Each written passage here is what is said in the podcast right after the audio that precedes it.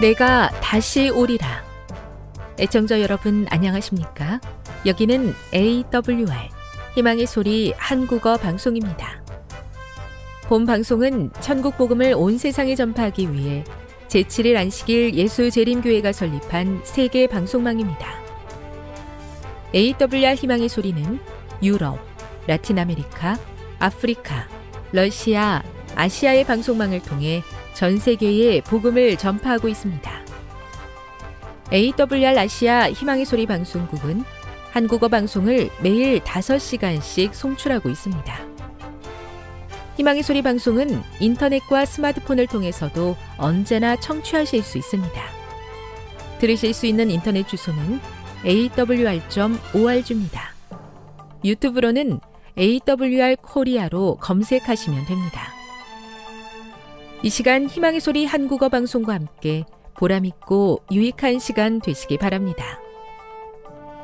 내가 다시 오리라. 여기는 AWR 희망의 소리 한국어 방송입니다. 주파수 안내입니다. 괌에서 송출하는 우리 방송은 한국 표준시로 밤 9시에 9895kHz로 밤 11시에 9800kHz로 다음날 오전 6시에 9695kHz로 각각 1시간씩 방송하고 있습니다.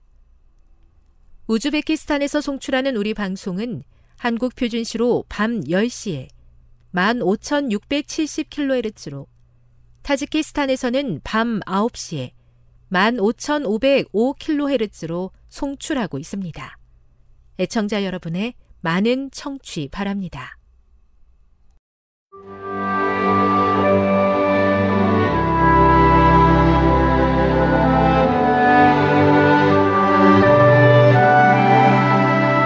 읽어주는 교과 다섯째 날 10월 27일 목요일 나사로 요한복음 11장 1에서 44절을 읽어보라. 어떤 면에서 예수님께서 나사로의 병과 죽음을 통해 영광을 받으셨는가? 여기서도 마찬가지로 예수님께서는 죽음을 잠으로 비유하셨다. 우리 친구 나사로가 잠들었도다. 그러나 내가 깨우러 가노라. 누군가가 예수님께서 문자 그대로의 잠을 말씀하고 계신다고 생각했을 때 예수님께서는 자신이 했던 말의 의미를 분명히 확인해 주셨다. 나사로가 죽었느니라. 예수님께서 베다니에 도착하셨을 때는 나사로가 죽은 지 이미 나흘째였다. 그의 시체는 썩고 있었다.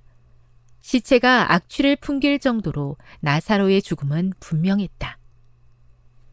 이어지는 이야기에서 예수님께서 마르다에게 내 오라비가 다시 살아나리라고 말씀하셨을 때 그녀는 최종적인 부활에 관한 그녀의 믿음을 재확인했다. 그러나 예수님께서는 다음과 같이 선언하셨다. 나는 부활이요 생명이니 나를 믿는 자는 죽어도 살겠고 무릇 살아서 나를 믿는 자는 영원히 죽지 아니하리니 이것을 내가 믿느냐. 그리고 예수께서 이어서 말씀하셨다. 내가 믿으면 하나님의 영광을 보리라. 마르다는 믿었고 그녀의 오라버니의 부활을 통해 하나님의 영광을 보았다. 성경은 하나님의 말씀으로 생명이 창조되었다고 이야기한다. 나사로의 경우에서처럼 생명은 그분의 말씀을 통해 재창조될 수 있다. 짧게 기도하신 후에 예수님께서 명령하셨다. 나사로야, 나오라. 바로 그 순간 그곳에 있던 사람들이 하나님의 생명을 주시는 능력을 목격했다. 그 능력은 세상을 존재케 했던 능력이었으며 마지막 때 부활을 통해 죽은 자들을 다시 살려낼 바로 그 능력이었다. 예수님께서는 나사로를 살려내심으로 자신에게 우리와 같은 유한한 존재들이 겪을 수밖에 없는 죽음을 물리칠 능력이 있음을 증명해 보이셨다. 하나님의 영광에 대한 이보다 더 큰 증거가 어디 있겠는가? 교훈입니다. 예수님께서는 죽은 나사로를 다시 살려내심으로 자신에게 죽음을 물리칠 능력이 있음을 증명해 보이셨다. 묵상. 요한복음 11장 25, 26절을 읽어보십시오. 예수님께서는 앞절에서 믿는 자들의 죽음에 대해 그 다음 절에서는 믿는 자들 가운데 죽지 않는 자들에 대해 말씀하십니다. 예수님께서 여기에서 무엇을 가르치고 계시며 그리스도의 말씀을 이해하는 데 있어 죽음이 무의식 속에서 자는 잠이라는 사실을 이해하는 것이 중요한 이유는 무엇입니까? 예수님의 말씀이 죽음이라는 피할 수 없는 운명을 가진 우리에게 소망을 주는 이유는 무엇입니까? 적용. 이것을 내가 믿느냐? 라는 예수님의 질문에 그대는 무엇이라고 대답하시겠습니까? 영감의 교훈입니다. 단순한 부활과 영생의 부활. 당신의 봉사 기간 동안 예수께서는 죽은 자를 살리셨다. 그분은 나인성의 과부의 아들과 관원의 딸과 나사로를 살리셨다. 그러나 그들은 불멸의 옷을 입지 못했다.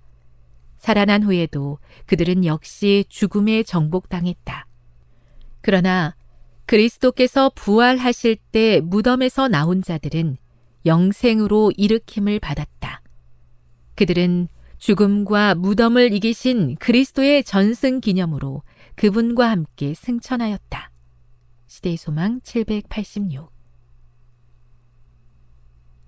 인생의 끝이라고 여겨지는 죽음이 예수님께는 끝이 아님을 다시 한번 확인하게 하시니 감사합니다. 말씀으로 온 세상을 창조하신 하나님께서 죽음으로 잠든 당신의 자녀들을 재창조하실 수 있는 능력의 하나님이심을 확실히 믿게 도와 주시옵소서.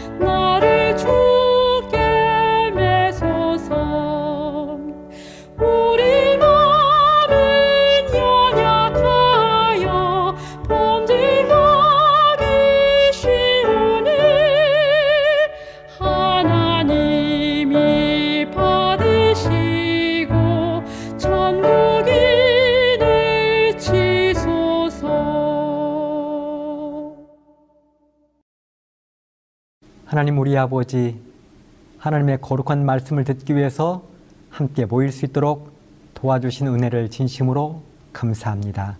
이 자리에 아버지의 말씀을 듣기 위하여 함께 모였습니다. 말씀하옵소서 저희 모두는 듣겠나이다. 하나님께 영광이 되고 저희는 감동받는 귀한 한 시간 되게 도와주시기를 예수님의 이름으로 간절히 기도하옵나이다. 아멘. 사랑하는 성도 여러분, 안녕하십니까? 하나님의 귀한 말씀 여호수아 6장 1절부터 7절까지 있는 말씀을 함께 보시겠습니다.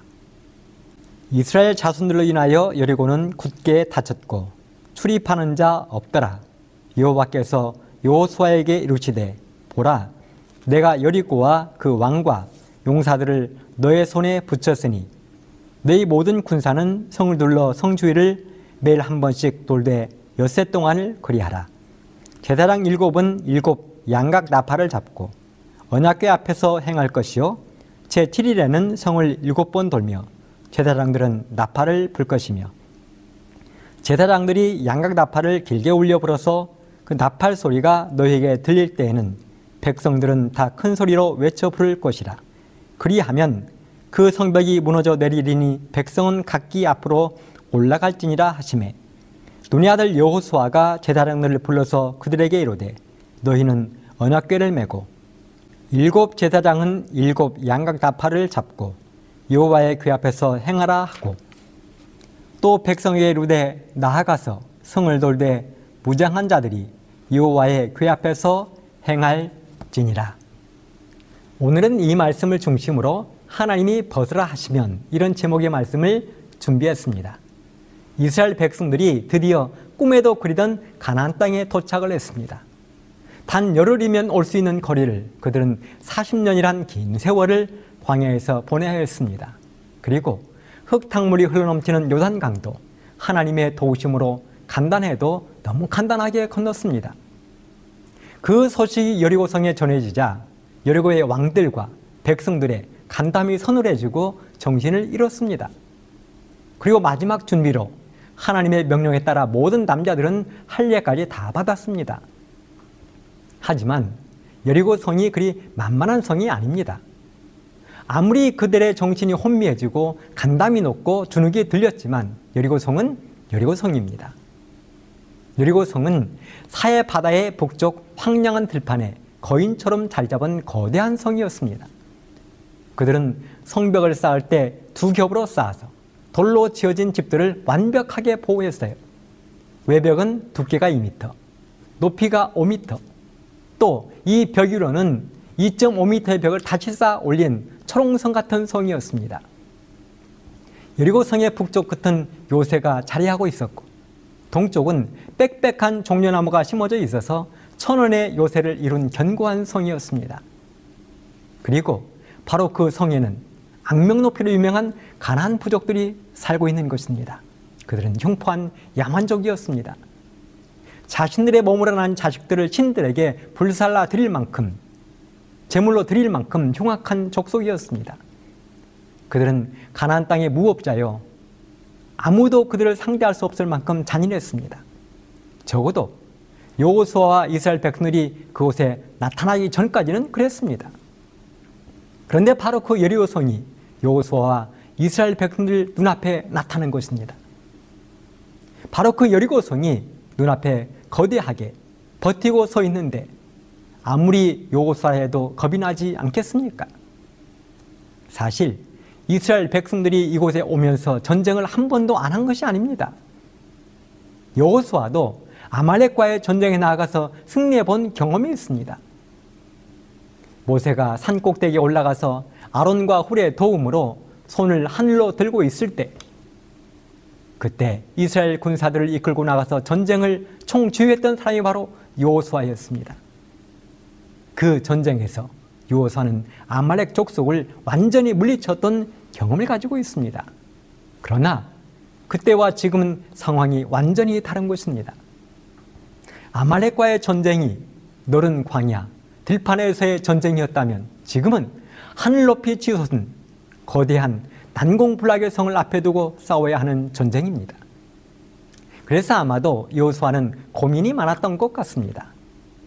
하여 모든 사람들이 잠든 시간에 혼자 조용히 밖으로 나갔습니다. 그리고 한 사람을 만났습니다. 그 장면을 성경은 이렇게 기록하고 있습니다. 여호수아 5장 13절로 15절의 말씀입니다. 여호수아가 여리고에 가까이 왔을 때에 눈을 들어 본즉 한 사람이 칼을 빼어 손에 들고 마주 섰는지라. 여호수아가 나아가서 그에게 묻되 너는 우리를 위하느냐? 우리의 대적을 위하느냐? 그가 가로되 아니라 나는 여호와의 군대 장관으로 이제 왔느니라. 여호수아가 땅에 엎드려 절하고 가로되 나의 주여 종에게 무슨 말씀을 하려 하시나이까? 여호와의 군대 장관이 여호수아에게 이르되 너의 발에서 신을 벗으라 네가 선 곳은 거룩하니라 여호수아가 그대로 행하니라 지금 사람의 눈과 생각으로 보면 여호수아는 지도자로서의 최대 난관에 부딪혀 있는 것입니다. 가나안 땅으로 들어가는 첫 관문부터 거대한 난공불락의 성이 앞을 가로막고 있는 것입니다. 두꺼운 성벽이 겹겹이 둘러싸인 초롱성 같은 성 안에 엄청난 무기로 무장한 사람들이 버티고 있는 것입니다. 사랑하는 성도 여러분, 여러분들도 혹시 요수아처럼 거대한 난관 앞에 서본 경험이 있으십니까? 그 거대한 난관 앞에서 어찌할 줄 모르고 깊은 고민 가운데 빠져본 경험이 있으십니까? 그 고민과 두려움 때문에 밤잠을 설쳐서 얼굴이 반쪽이 되고 몸무게는 형편없이 줄어들고 피골이 상접해서 보는 사람들마다 무슨 일 있느냐고 인사를 받아본 경험이 있으십니까? 그리고 그 생각에 사로잡혀 악몽을 꾸고 수시로 식은땀을 흘리며 깨어나 본 경험이 있으십니까? 그렇다면 우리도 요수아처럼 우리들의 여리고라는 난관을 향하여 돌진해야 합니다.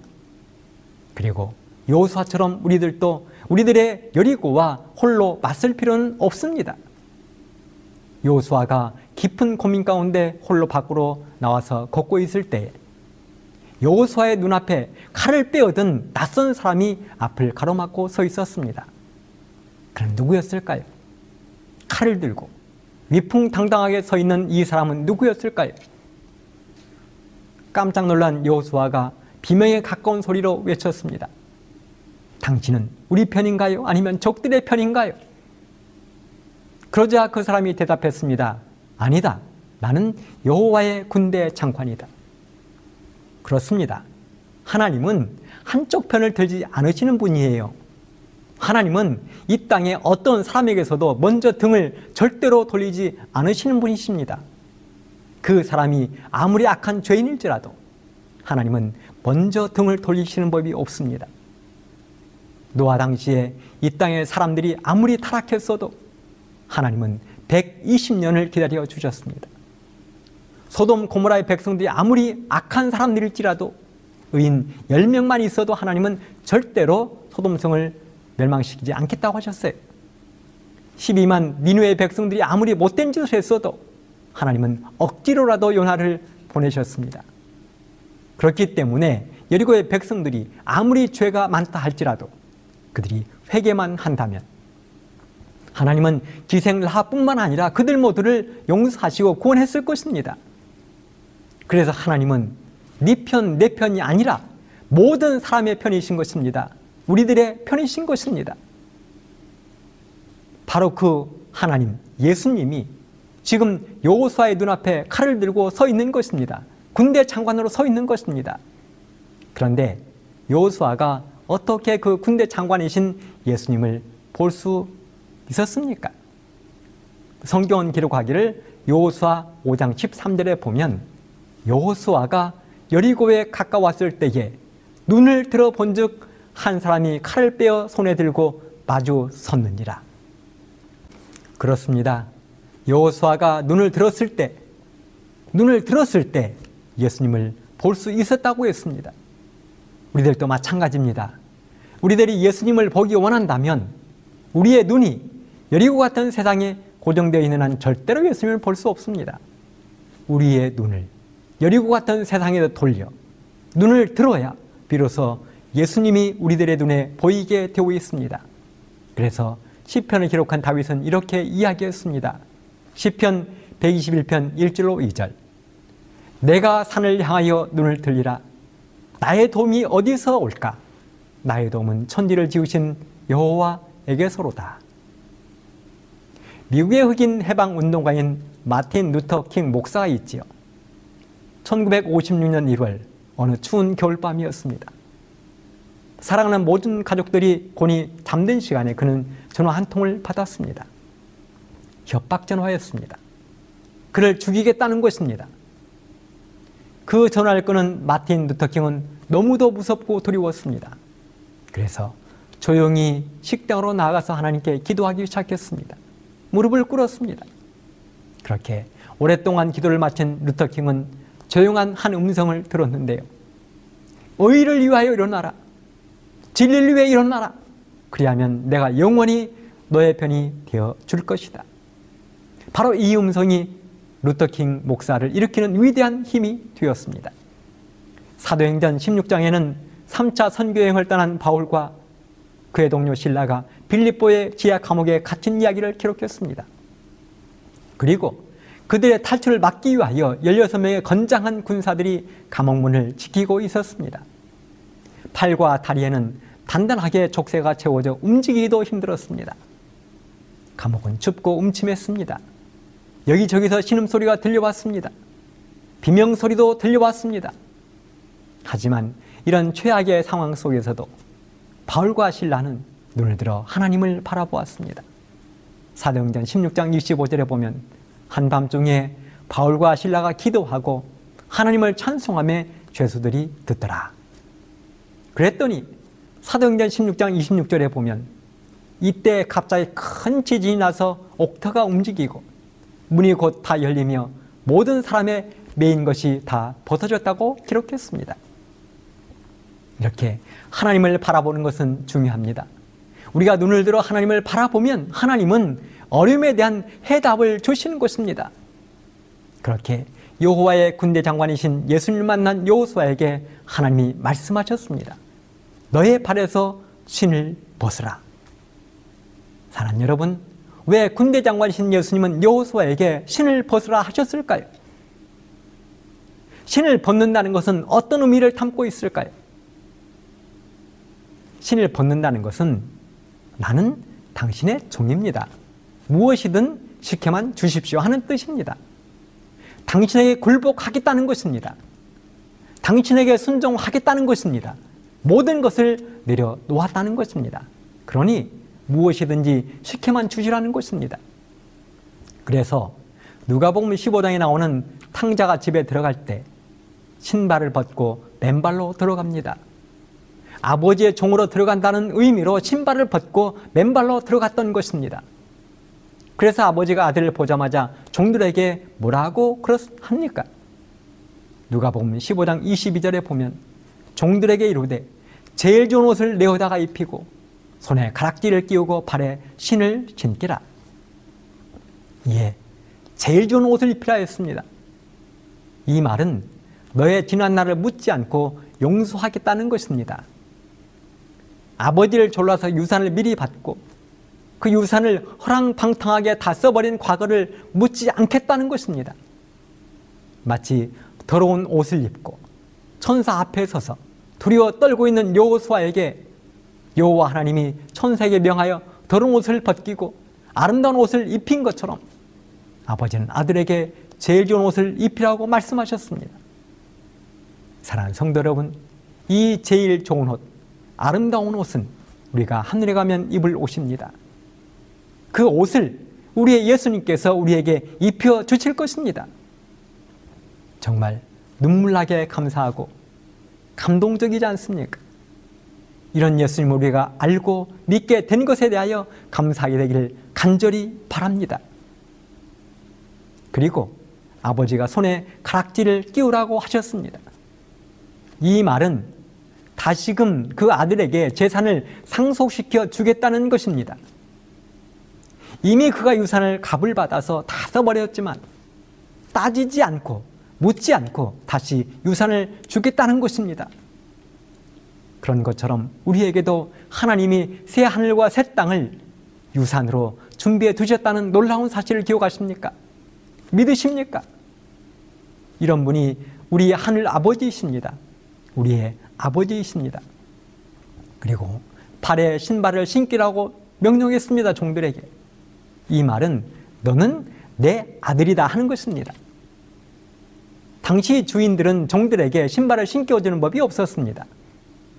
사랑하는 자식들에게 아이고 내 새끼 하면서 품에 안고 신발을 신겨줬습니다. 이 아들이 아버지에게 돌아오면서 뭐라고 했습니까? 누가복음 15장 18절 19절에 보면 아버지여 내가 하늘과 아버지께 죄를 얻었사오니 지금부터는 아버지의 아들이라 일컬음을 감당치 못하겠나이다. 나를 품꾼의 하나로 보소서 하리라 하고 21절에도 이야기했습니다. 내가 하늘과 아버지께 죄를 얻었사오니 지금부터는 아버지 아들이라 일컬음을 감당치 못하겠나이다. 이런 아들에게 아버지가 어떻게 하라고 하셨습니까? 아버지 아들이라 감당치 못하겠나이다 하는 이 아들에게 아버지는 어떻게 하라고 하셨습니까? 예, 신발을 신겨주라는 것입니다. 신발을 신겨주라는 것입니다.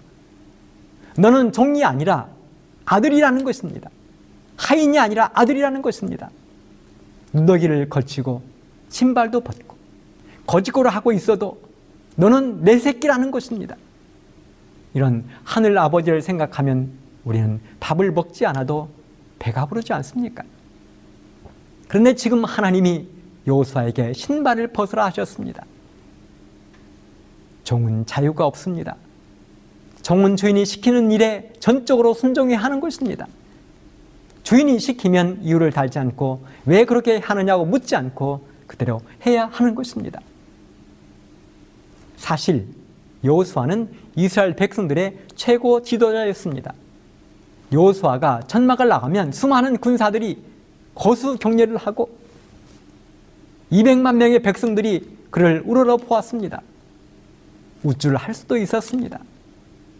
그런 요호수아에게 하나님이 요구하신 것은 바로 종이 되라는 것입니다. 섬기는 겸손한 사람이 되라는 것입니다. 신발을 벗으라는 것입니다. 그렇게 종이 되기로 결심만 하면 나머지는 하나님께서 다 알아서 해주시겠다는 것입니다. 그렇습니다. 승리하고 성공하기를 원하십니까? 그렇다면 예수님을 바라보십시오. 신발을 벗으십시오.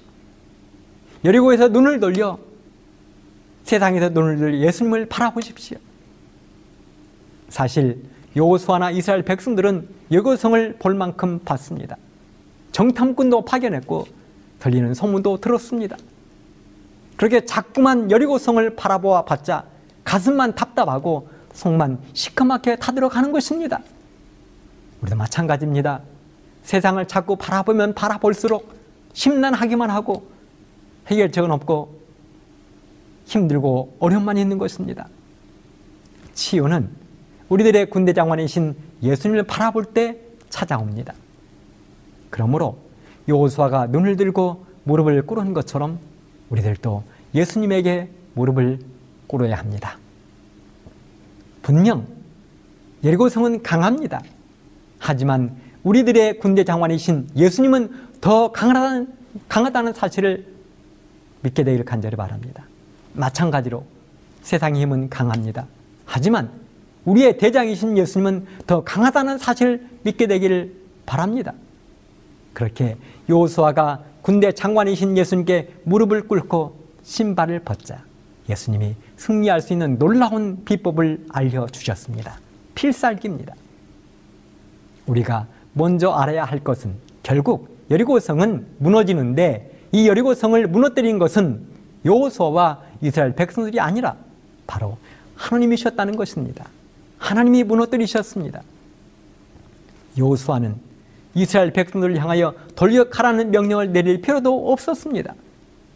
칼을 휘두르거나 창을 던질 필요도 활을 쏠 필요도 없었습니다. 돌을 던지기 위해서 투석기를 끌고 갈 필요도 없었고요. 적군의 화살을 피하기 위하여 방패를 들 일도 없었습니다.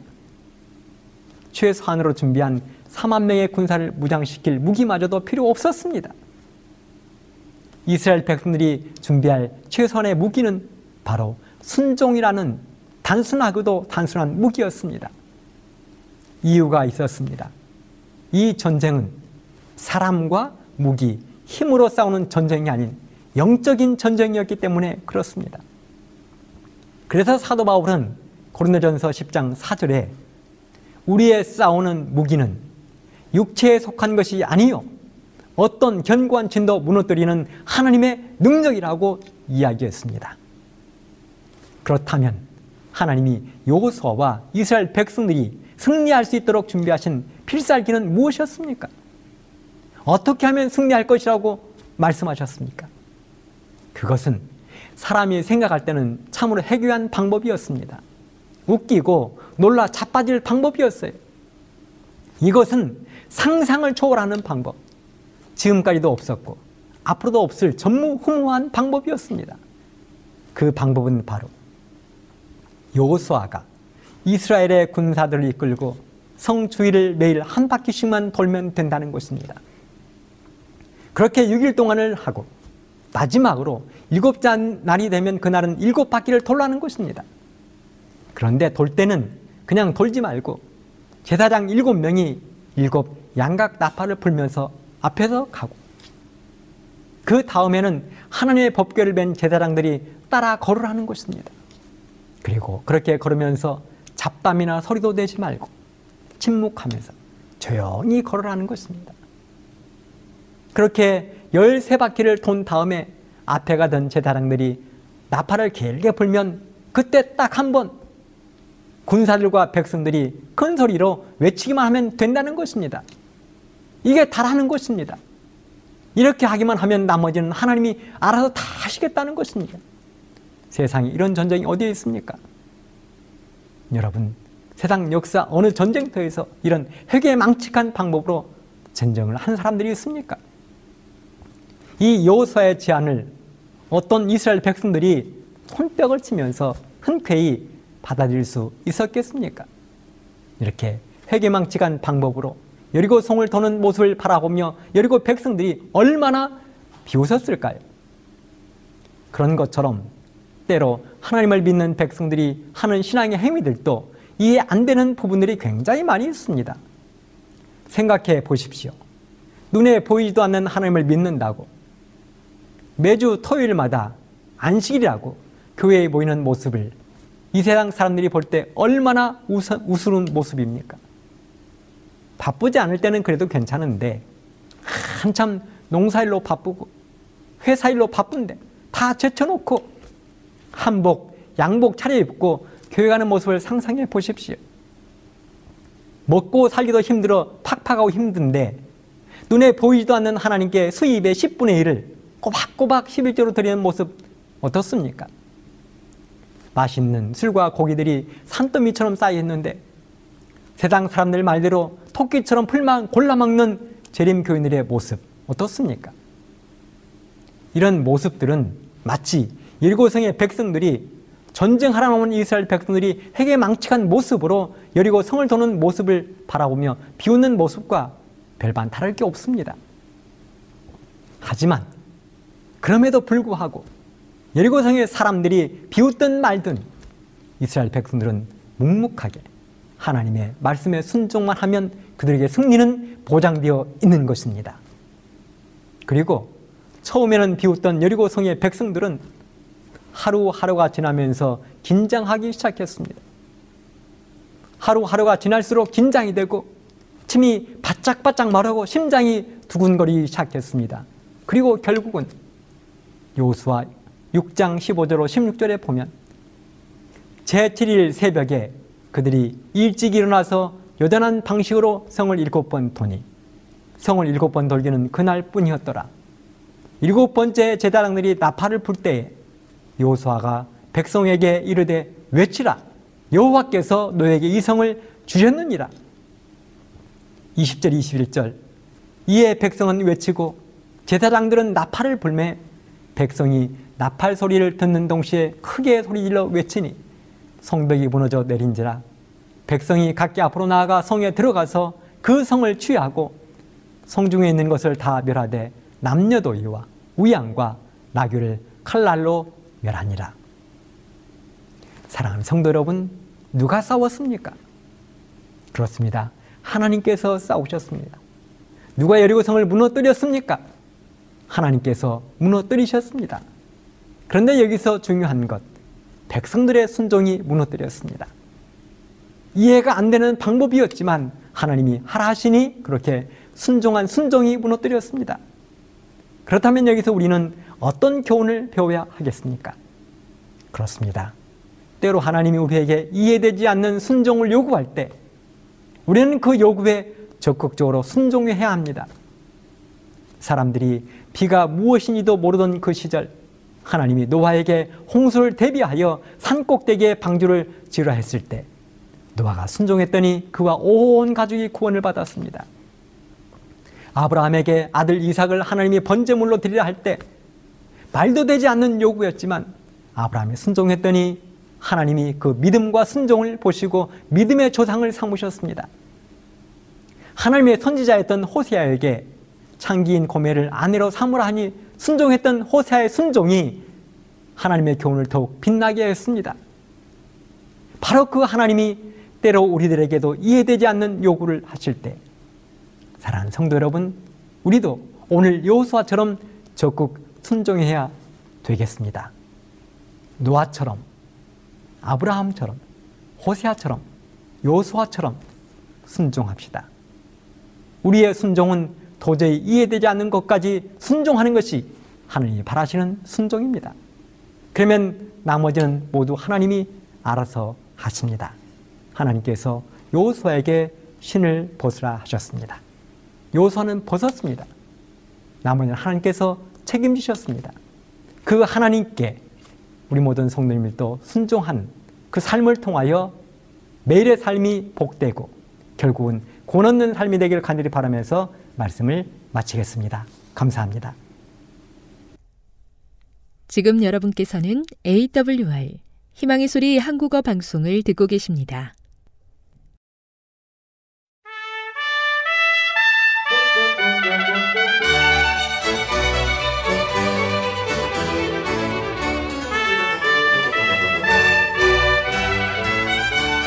시청자 여러분 안녕하십니까 걸어서 성경 속으로 시간을 맞이했습니다 오늘도 이상락 목사님을 모시고 출발해 보도록 하겠습니다 요즘 목사님도 그러시고 저도 그렇고 감기가 이렇게 걸려가지고 목소리 좀 안 좋은 것 같은데 오늘 어, 그 목소리 안 좋은 상태에서 진행이 되더라도 이해해 주시면 감사하겠습니다. 목사님 안녕하세요. 안녕하세요.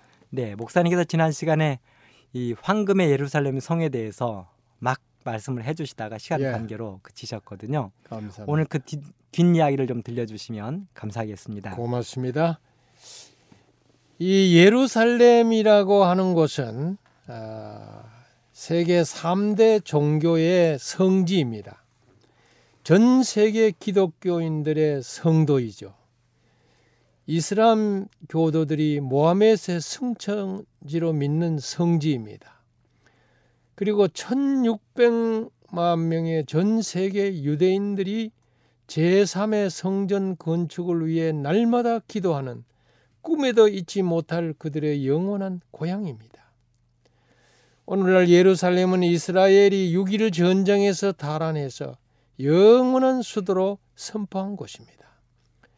아직도 가보면은 그6.1 전쟁에서 생긴 탄원이 성벽과 성문에 남아 있습니다. 하나님의 약속이 그대로 성취된 것 아, 같았습니다. 에스겔서 37장 21절부터 23절에는 다음과 같은 예언이 있지 않습니까? 주 여호와의 말씀에 내가 이스라엘 자손을 그 간바 열국에서 취하며 그 사면에서 모아서 그 고토로 돌아가게 하고 그 땅 이스라엘 모든 산에서 그들로 한 나라를 이루어서 한 임금이 모두 다스리게 하리니 그들이 다시는 두 민족이 되지 아니하며 두 나라로 나누이지 아니할지라. 이렇게 모든 그 디스포라 곧 어, 세계에 흩어져 있는 유대인들이 모여서 한 나라를 지금 만들고 있습니다. 그 수도가 바로 예루살렘인 것입니다. 이 예루살렘 성은 해발 750m로 강원도 대관령과 같은 높이에 있습니다. 이스라엘의 동네는 대개가 산 위에 있습니다. 적들의 공격을 효과적으로 방어하기 위해서 아마 이 산 위에 동네가 있는 것 같았습니다. 시편 125편 2절에 보면은 산들이 예루살렘을 두른과 같이 여호와께서 그 백성을 지금부터 영원까지 두르시리로다. 이 성경 말씀이 있는데 이 말씀처럼 감남산이 예루살렘 동편을 이렇게 두르고 어, 있습니다. 예루살렘은 하나님의 말씀이 나오는 곳이라고 미가 4장 2절에서 말합니다. 또 시편 132편 13절부터 쭉 보면은 하나님이 영원히 쉴 곳이 바로 예루살렘이라 그렇게 말했습니다. 그러니 이 예루살렘 성은 아주 독특한 곳이요. 우리 기독교인들에게는 아주 특별한 곳입니다. 누구든지 한번 꼭 그 땅을 밟아볼 필요가 있는 곳입니다. 다윗은 예루살렘을 정복해서 다윗 성이라고 개칭했어요. 열왕기상 2장 10절에 보면은 이스라엘의 수도로 삼았습니다. 이때를 BC 1003년으로 보기 때문에 이스라엘은 1996년을 기해서 예루살렘 정도 곧 어, 수도로 정한 3천년 맞이 대축제를 치렀습니다. 예루살렘 성을 둘러싸고 있는 성벽에는 11개의 문이 있습니다.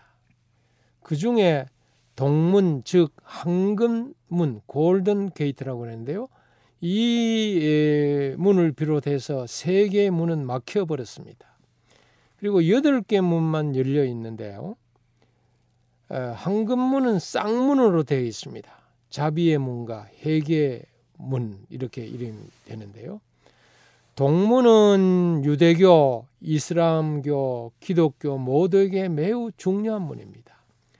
유대인과 이스라엘 사람들에게는 이 문이 최후의 심판이 베풀어지는 곳이라고 보는 것입니다. 스갈리아 14장 1절부터 4절 9절까지 예언되어 있죠. 유대인들에게는 메시아가 예루살렘으로 올 때 바로 이 동문을 통과할 것이라고 어, 이야기를 합니다. 그래서 지금도 유대인들은 메시아가 오기를 학수고대하고 있습니다. 만일 그분이 오시면은 감남산 언덕에 잠자고 있는 유대인 성도들을 부활시켜서 동쪽 성벽에 황금문을 열어 젖히고 그리로 입성하신다고 믿습니다. 그래서 이스라엘의 회복하고 메시아의 입성을 그 막는다는 그런 그 명분으로 오토만 시대에 1541년 술레이만 1세가 이 황금문을 그만 막아버렸습니다.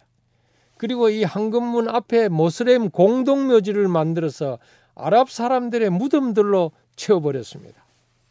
그래서 아주 대조적입니다. 기드론 시내를 건너서 감남산 쪽에는 유대인들의 묘지가 이렇게 즐비하게 있고 이 황금은 예루살렘 성 어, 기드론 시내를 그 감남산 쪽에서 기드론 시내를 건너서 이 예루살렘 성 쪽에 황금문 쪽에 그쪽에는 모슬렘 사람들이 공동묘지를 만들어서 그 무덤들로 가득 채워 있습니다. 그래서 이 지나가는 유대인을 한 사람을 붙들고 물어봤습니다. 선생님이 예수라고 하는 자를 아십니까? 물었더니 그 미친 자 말입니까? 라고 되물었습니다. 요한복음 10장 20절 말씀이 생각났습니다. 그 당시에도 그 중에 많은 사람이 말하되 저가 귀신 들려 미쳤건을 어찌하여 그 말을 듣느냐 그렇게 이야기했습니다. 2000년 전이나 오늘날이나 대다수의 유대인들은 예수를 미친 자로 생각하고 인정하지 않습니다.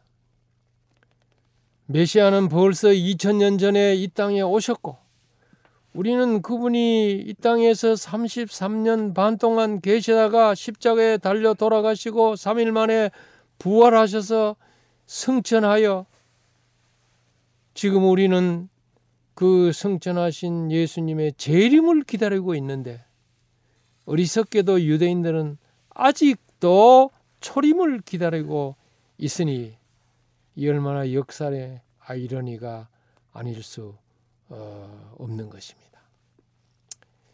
그러나 2014년 2월 10일에 이스라엘 대법원이 아주 희한한 일을 했어요. 예루살렘에 있는 유대 기독교도 어, 기독교회가 해당과 똑같이 완전 세금 면제를 받아야 한다는 놀라운 판결을 내렸습니다. 그들은 예수를 인정하지를 않으면서도 어, 이런 그 특혜를 그 결정을 했어요. 교인들의 미팅 장소, 마약 중독 치료 센터, 아이들과 청소년들의 공간, 목회자의 사무실과 또 기부받은 물품을 나누는 장소 등 유대 기독교에 의해서 사용되는 모든 공간에서 사용되는 전기세와 수도세가 면제되기 때문입니다. 이 많은 그 유대인들 중에도 기독교인으로 개종해서 어, 기, 어, 유대 기독교인들이 지금도 있다고 하는 것입니다. 그러나 어, 아주 정통적인 이 유대인들은 예수 그리스도를 인정하지 않고 있습니다. 참 마음이 답답한 일입니다. 한눈에 들어오는 예루살렘 전경은 파란만장한 예루살렘의 영역사를 대본에 실감케 합니다. 로마, 이슬람 세력, 이집트, 오스만 터키, 영국 등의 아주 치열한 각축장이었습니다.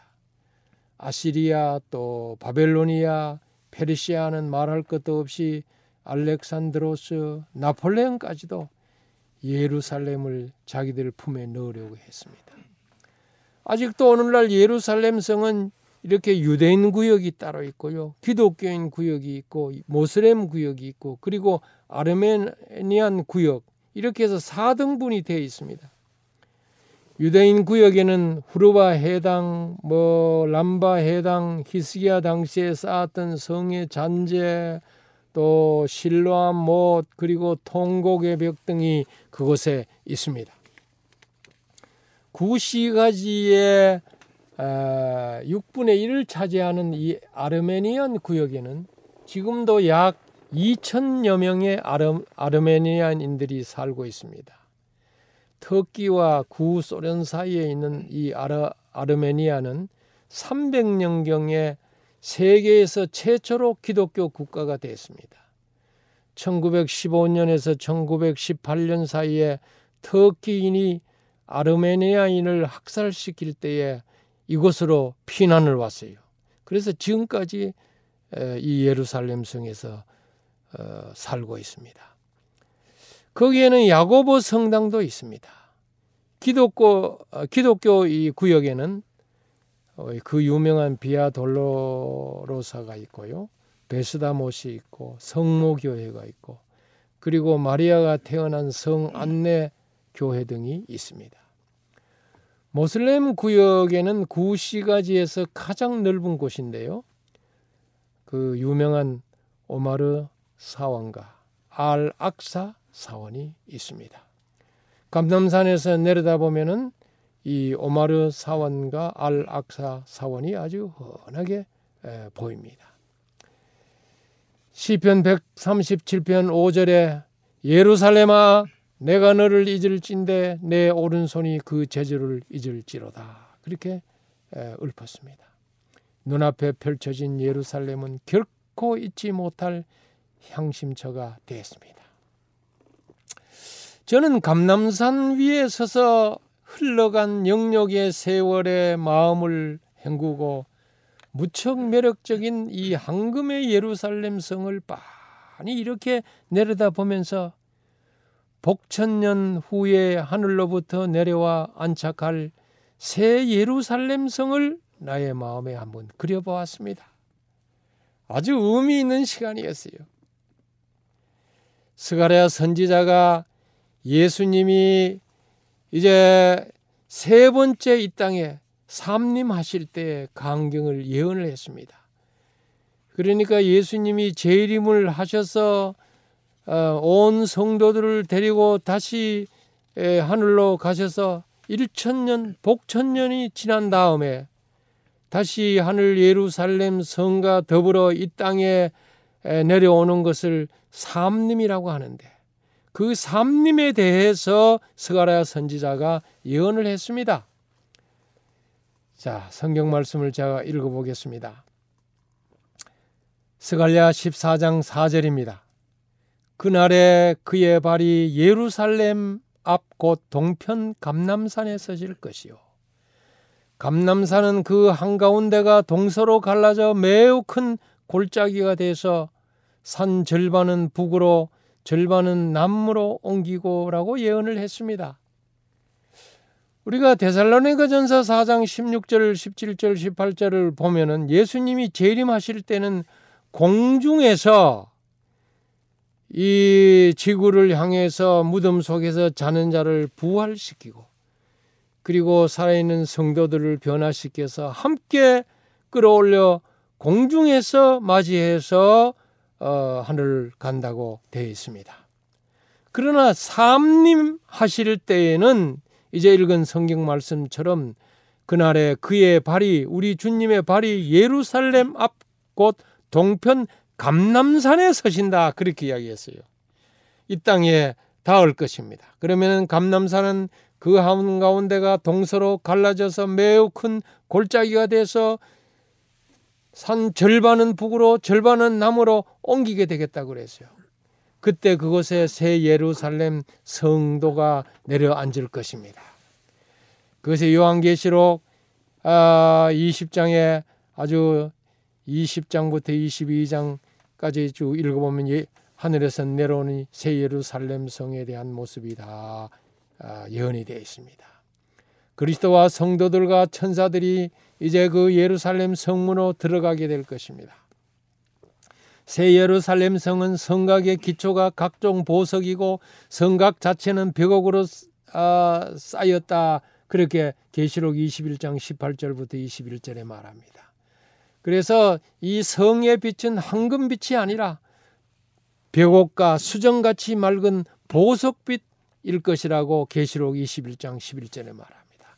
지금은 아주 황금빛 예루살렘 성이지만은 계시록에는 말하기를 수정빛 하늘에서 내려오는 새 예루살렘 성은 이 수정빛 맑은 아, 성 같이 보인다고 그랬습니다. 그것은 11개의 문이 아니라 12개의 문이 있는 정사각형이고 출입문은 너무나 아, 나무나 청동으로 된 문이 아니고 하나의 큰 진주로 된 문입니다. 그럴 뿐 아니라 지상의 예루살렘 성의 도로는 오늘 가보면 돌이나 시멘트 길이지만은 하늘새 예루살렘 성의 길은 맑은 정금으로 깔렸다 그랬습니다. 지상의 예루살렘 성문은 황금문을 비롯해서 그 일부가 국회에 지금 닫혀 있지만은 새 예루살렘 성문은 도무지 닫지 아니할 것이라고 계시록 21장 25절에서 이야기합니다. 새 예루살렘 중앙에 하나님과 어린 양의 보좌가 있을 것입니다. 거기서부터 생수가 쏟아나 사계절 동서로 흐를 것을 스갈랴 14장 8절에서 예언해 놓고 있습니다. 강 좌우에 달마다 열두 가지 실과를 번갈아 맺는 생명나무가 있을 것을 계시록 22장 1절부터 3절에서 말합니다. 지금은 우리는 그 식수로 강천수를 사 먹어야 하지만 새 예루살렘 성에서는 생명수를 마실 것이라고 했어요. 이리하여 새 예루살렘 성을 통해 잃어버렸던 에덴이 완전히 회복되는 것입니다. 비로소 예루살렘은 세계의 도성이 되고 그리스도께서 통치하실 것입니다. 사도 요한은 감남산에 내려앉을 새 예루살렘 성의 장려함과 그 화려함을 표현할 길이 없어서 계시록 21장 2절에 말하기를 그 예비한 것이 신부가 남편을 위하여 단장한 것 같더라. 그렇게 이야기하고 있습니다.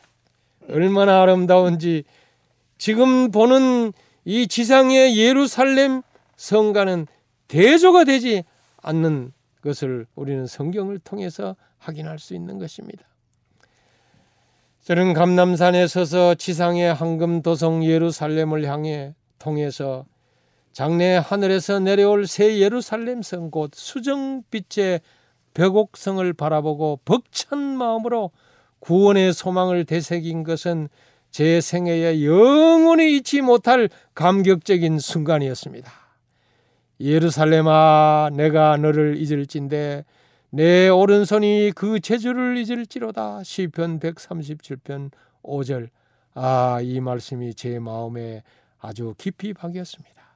눈앞에 펼쳐진 예루살렘은 결코 결코 잊지 못할 저의 항심처가 되었습니다. 고맙습니다. 오늘 여기까지 이야기하고 다음 시간에 계속하겠습니다.